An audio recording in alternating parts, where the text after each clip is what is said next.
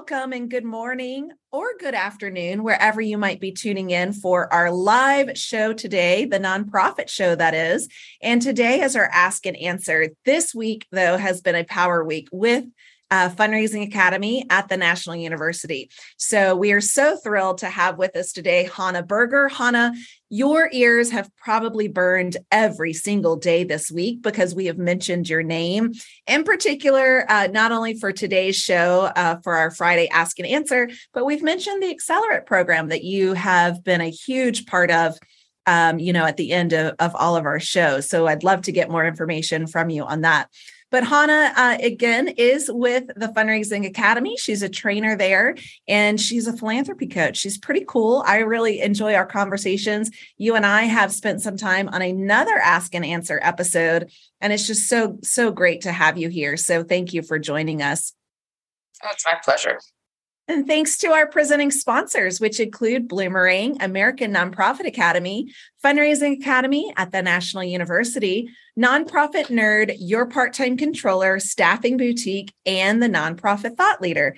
Thank you so much to these amazing companies that keep these conversations going and growing, like the one that we're going to have here with Hannah.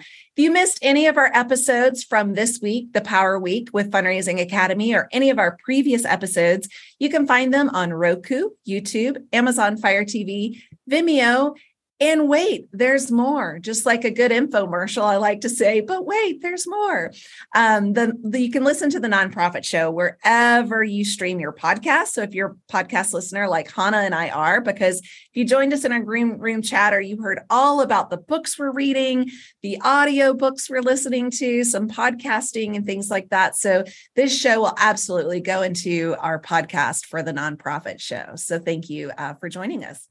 Hannah, are you ready, my friend? I'm ready. Let's do this. Well, welcome back. I'm so glad to have you. As you know, our Friday, our Friday, as I so lovingly refer to it, um, is dedicated to our viewers and our listeners sending in questions. And today, I do believe we have a lot of questions from the cause selling education model with Fundraising Academy. So I'll start off, and um, this one comes from Nashville, Tennessee. And Faye wants to know how she will know the right time to bless and release a potential donor. She's confused by how many questions she should ask before they give up. So I'm going to let you kick off this answer, and you might want to share a little bit about what bless and release is. Sure. I love that she used that uh, terminology. So, you know, bless and release is not something that is uh, exclusive to the cause selling model, but we like to say it when it's uh, time to just let something go, let it go and let it grow. Um, yeah. So, this is a great question. And I don't have perfect direct answer because a lot of this comes from experience, right? So, I've been working in the nonprofit fundraising space for about 20 years now. And it's a piece of the puzzle that you just kind of have to feel your way through at first. But what I did notice in the way that Faye asked this question is how many questions should I be asking before I let the relationship go? And my gut response to that is if you're asking questions and getting answers, you're in it. Don't let that go. Like you are cultivating that relationship. Um, I would say bless and release a relationship when they go radio silent on you or when they've told you now is not the time, you might bless, release, and come back later, right? Um, but if they're still chatting with you, you're asking questions, getting answers, that's just cultivation. So keep working on it. Um, get your strategy together about what type of investment you're going to ask this individual for and make sure that you're asking. Sometimes, you know, I work with clients who um, they're saying, I, I just I can't move this relationship forward. Sometime your prospect is waiting for you to ask, right? They want you to invite them in. So, what do you think, Jared? I love that. And I love that you mentioned like if you're asking these questions and they're responding, you're in it. Like you're doing the work, the good work of the cultivation. Um, and so I don't think, you know, to answer Faye that there's a, a magic number of questions, but this entire week has really provided you with so many amazing questions uh, to to do the cultivation with the donors and so to use that to your advantage I also feel like I'm I'm pulled to say, you know, one of the questions you might want to ask Faye is, you know, are you still interested in continuing the conversation and learning more about our mission? Um, but I'm also kind of channeling Tony Bell from yesterday to say, you know, are you ready to make an investment? Are you ready to consider what a gift might look like to this organization? Um, so, yeah, I think if you are getting responses like Hannah said, you're in it, my friend. Like it's a fun ride. Yeah. Another phrase I love to use when I feel like things are stalled out how do we move this forward? Mm. Right? Almost put the ball back in their court. I love that. And it can be as simple as that. That's one thing we've talked about over the course of this week, the Nonprofit Power Week with Fundraising Academy, is really these open ended questions, right? So we're really wanting to draw out information from the donor and have them uh, really answer that. So thank you, Hannah. There's there's one more question. How might we move this forward? Great one. Oh, this comes from my neck of the wood um, here in Scottsdale, Arizona, name withheld. After watching your trainers speak about cause selling, I think I need more professional development myself. Do I look less professional or capable if I ask my CEO for additional training? I don't want her to think that I don't know what I'm doing. That's a great question. Great question. Um, do you look less professional? Absolutely not. I like to say if we're not growing, we're dying, right? So one would hope that your CEO has that same sort of growth mindset and wants their team to always be investing and learning.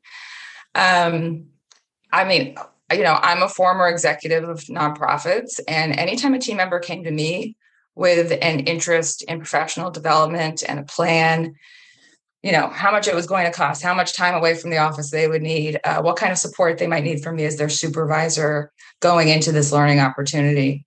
I always found it super exciting. Um, I do recommend that you have that conversation. You know, if you're on a fiscal year that starts July 1, start chatting about those things with your CEO before the budget gets approved. So I'm going to guess that that's April, May, right? Um, so that way you make sure that the resources are there to support you. Yeah, I think that's that's fantastic. You know, hopefully all of our organizations have professional development in there. I was just meeting with a client. Um, it might have been yesterday. All these days kind of you know mm-hmm. overlap together. together.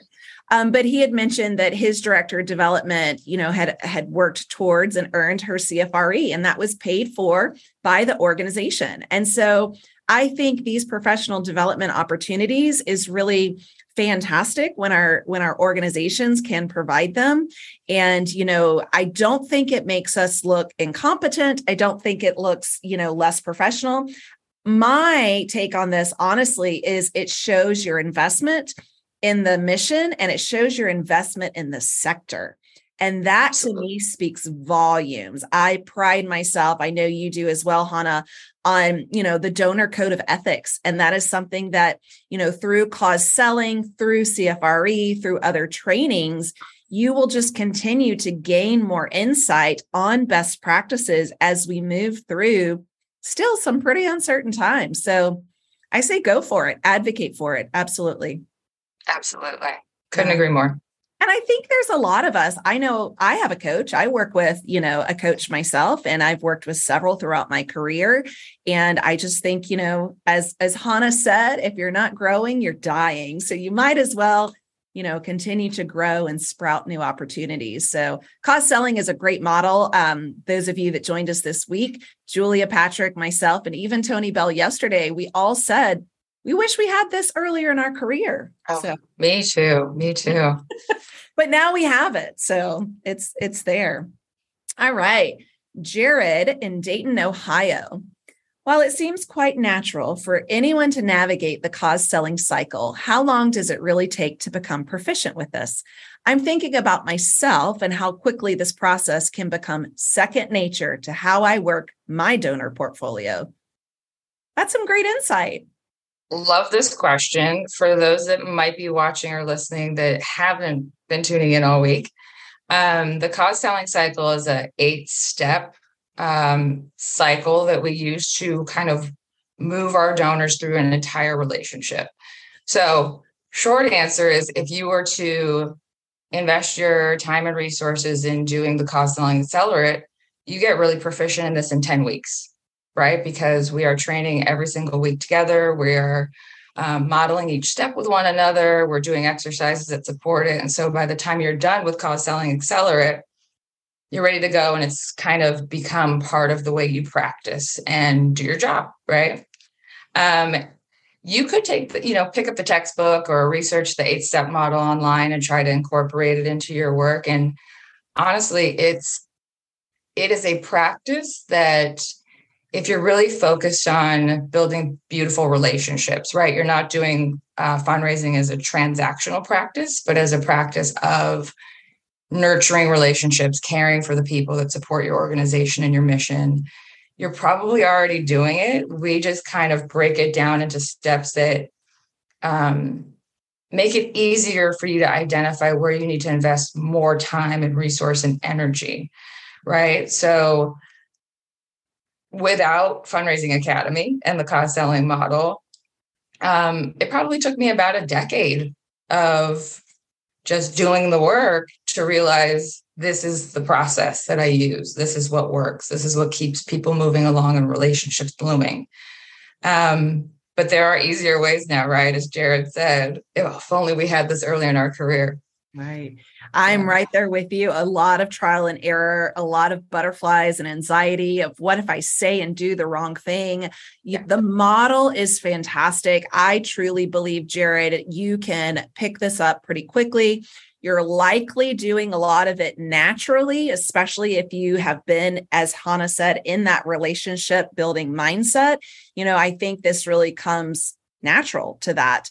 Um, and so it could seem like it takes a long time to really go step by step by step by step if you're implementing perhaps a moves management system and you're looking at how the, the model integrates with your donor database and crm so some of those logistics jared i think that's where you know i would feel a little more time intensive but i honestly believe my gut tells me although i've never met you you're probably doing a lot of it already and so give yourself a lot of credit that you are very proficient, you know, in the model in some way, shape, or form, and now really putting the uh, the mindset to each step. As Hannah said, you know, there's so there's eight. Is that right? Eight, yes. Yeah, eight eight um, steps, and so you know really looking at that and, and where your portfolio your donor portfolio uh, falls into each of those you're probably going to be surprised. So. Yeah yeah.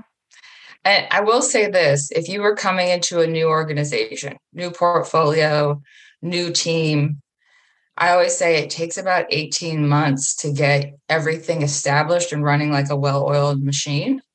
Um, and I say that both for the fundraising professionals and for the executives or board members that might be watching this, right? Because it does take a little time for things to really gel. yeah.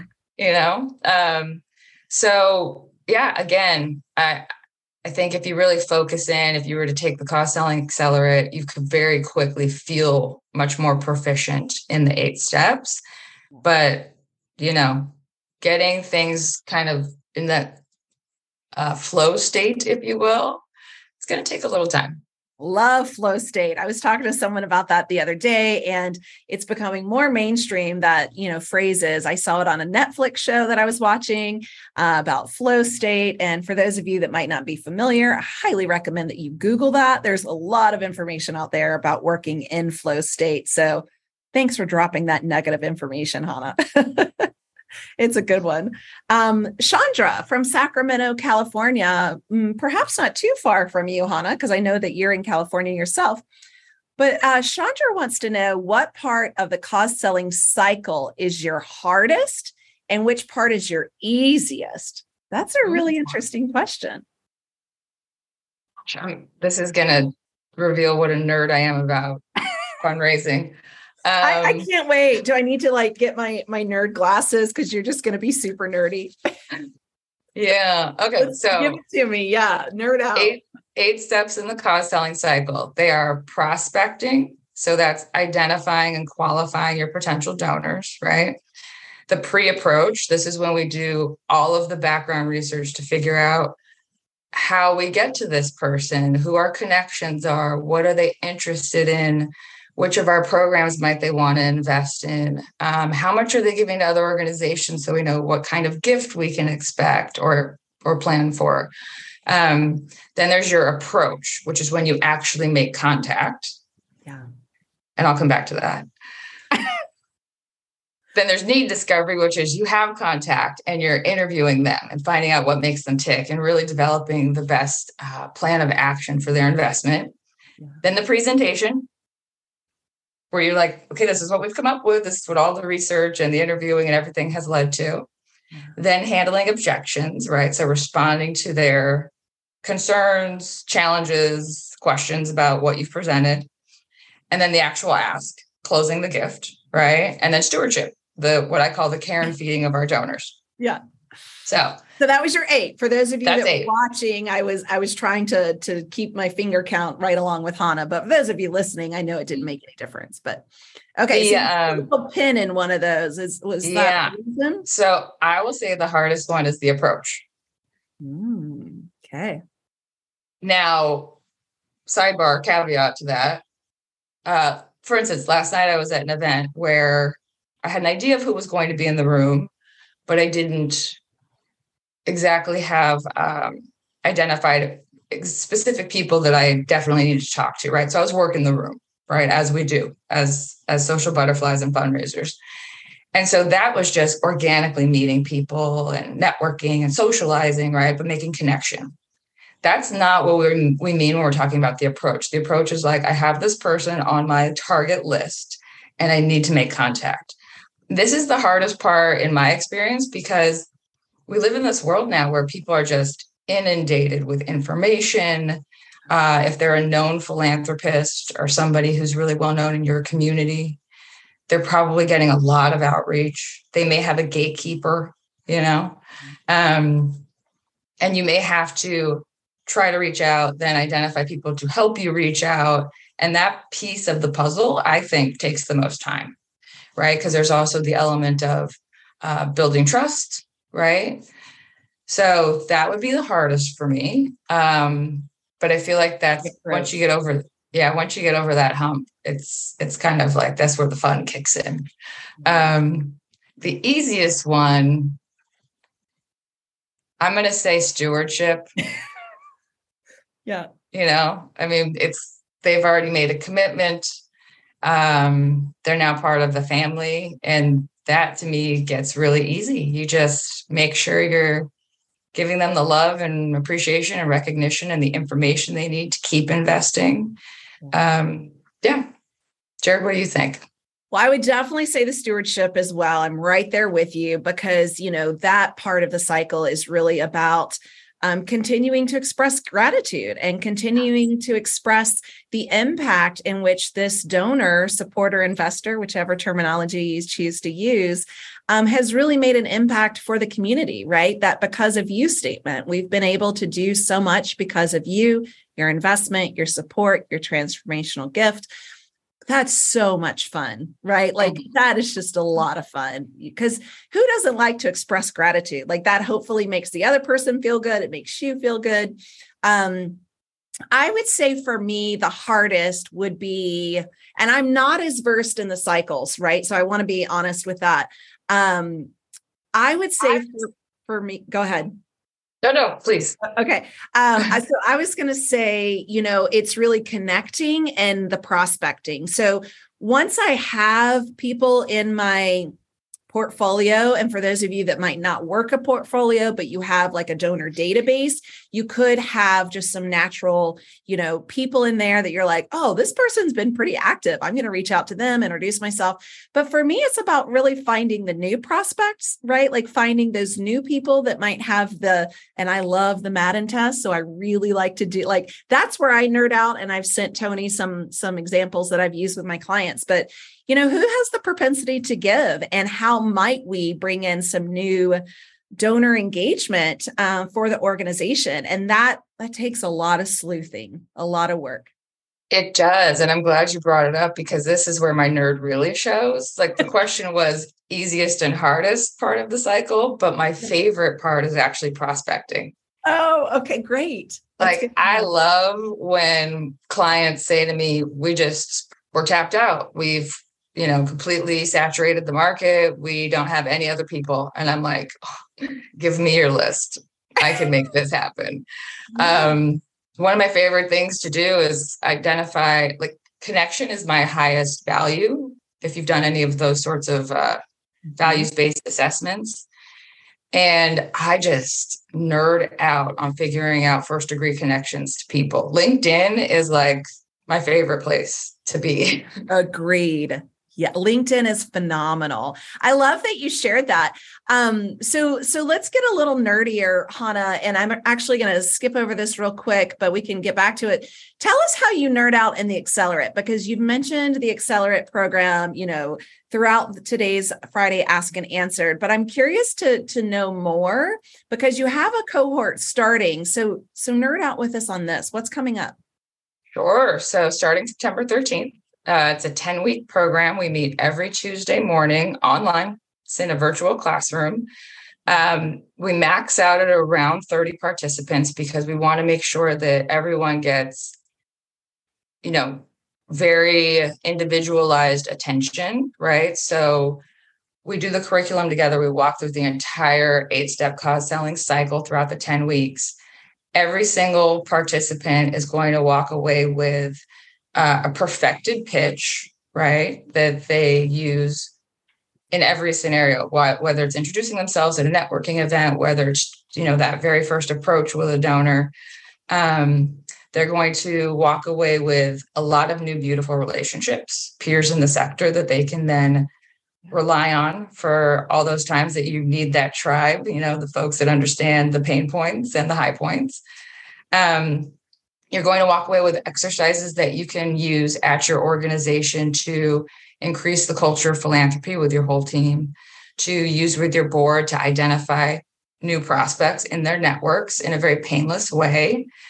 Um, and we say it's a it's a great course for emerging fundraisers, but I've had folks participate that are at the director level of their organization, um, perhaps that are founders or EDs or board members who realize that they too need to have some training and fundraising. And everybody finds great value in it. So, um, again, as Jared said earlier, I wish that this type of training existed with, you know, 15, 20 years ago. Um, because it's all the things that uh, I wish I knew and learned the hard way. And that's the other fun part is that you get to hear all of my horror stories. So you don't have to make the same mistakes. Right. I know I've made some, my friend. Like, again, I didn't have the cause selling model. So I really was trial and error for the last, you know, two eh, two and a half decades. Um, now, you had mentioned for one of our one of our one of your responses for a question here is that like you really get to learn the model, the the cause selling education model in this accelerate program. I love that you mentioned there's about it's capped out at 30. Mm-hmm. Um, so can you talk us through like a little bit of, of what to expect through this cohort that's coming up? Yeah. So uh, every session, it's it's a I consider myself a great facilitator. Um, I'm not a keynote speaker, right? So this is not like come to a lecture and watch my head on the screen for two and a half hours. It's a high engagement, um, cameras on, doing lots of breakout exercises to support the content that I do present. And then every session, we also have coaching opportunities, right? So it is a code of silence safe space. You can come to a session and say, This is what's happening right now in my development team. Here's the struggle I'm having. And we work through it together in real time. So it's tremendous. That is, that um, is invaluable. I just want to say that in and of itself is priceless yeah, it's been really, really great. So every week we do, it depends on, you know, some of the eight steps take longer than others to work through. Mm-hmm. But, you know, there's eight steps, there's 10 weeks. We kind of break it up one step per week. And then we also have um, two sort of really special engagements we work in there. One is an interview with a philanthropist. Mm-hmm. And I'm not going to say who it is yet but I arrange that. I interview them with the whole cohort present, and then the cohort's able to ask questions of a philanthropist, somebody that they're probably you know, is on their prospect list that they have an opportunity to get to know in an intimate setting, which is oh, a really great value it. add. Yeah. And then we also do Pitch Fest, right? I mentioned that everybody leaves with their pitch perfected that they can use all the time. And we bring in the other um, cause selling trainers from Fundraising Academy, and then also some special guests from the nonprofit community around the country to act as both coaches and judges. So, again, more great expertise to tap, more relationships to build. It's a and it's fun. It's fun. So I encourage everybody to check it out. Well, Hannah, shameless plug. If you ever need a judge, please call on me. It sounds amazing. I would love to see how the Accelerate program works with so many of the cohort. And I'm just a huge advocate for professional training. So, another one of our questions that came up today. I mean, for me, I'm a constant learner. And so I just, there's always more to absorb. And so I love that you said, you know, it's for your emerging fundraisers and so many others. So definitely take advantage of this accelerate program that's coming up. You do have to apply. Is that right? Yes, you do. Okay. Um, pretty, pretty painless process though. And I will say this, the price point I think is one of the best I've seen. Yeah. The program and the textbook, it all runs around $500. So the return on investment is Gosh. outrageous. That is fantastic. I, I, you're right. I don't know any other program that has uh, that, you know, entry point level that hopefully is accessible to so many uh, in our sector. So thank you so much for that. I'm going to go back because I don't want to skip over you, Hannah. You are always fantastic, my friend. Um, I knew the first time we met, and I had to learn, of course, how to properly say your name, and I've never forgotten since then because it looks like Hannah, but it's Hannah. Yeah. Thanks, mom and dad. Yeah yes, yes. Thanks, mom and dad, for me as well. Um, but I just love the name. I love nerding out with you. Um, you know, kindred spirits for sure. And we, of course, have shared our book list. So, again, those of you that joined us early, you heard a little bit about Hannah Berger, uh, president, the philanthropy coach, as well as fundraising academy trainer. And as you just heard, she also oversees the Accelerate program. So, this is the national online cause selling Accelerate model with Fundraising Academy at the National University. So, check that out. Uh, if you do want to apply, you can see uh, right down here, it's a bit.ly SEP 13 cohort, but you can also find it on fundraising academy.org. Hannah, Hannah, there's there I go. Sorry so much for that. Um, thrilled to have you here. Thrilled also to have our other amazing sponsors that provide us these platforms for conversations like the one we just had with Hannah. So thank you to Bloomerang, American Nonprofit Academy, Fundraising Academy with National University that provided this entire Power Week for each and every one of you. We've had amazing guests from Fundraising Academy join us this week. Also, thank you to Nonprofit Nerd, your part time controller, Staffing Boutique, and the Nonprofit Thought Leader. Again, these companies have been with us day in, day out. They're here to support you and your mission. Um, and I really do hope that all of you will check out this Accelerate program.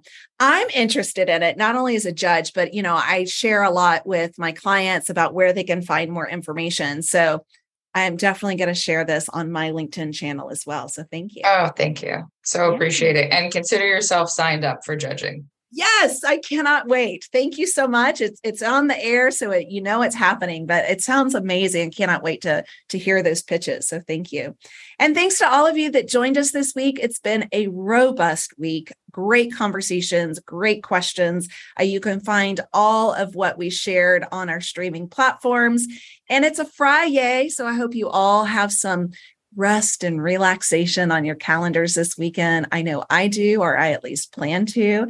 And uh, enjoy your weekend. Come back to us on Monday. We've got another lineup for next week. And until then, please stay well so you can do well. Thanks, Hannah. You're amazing.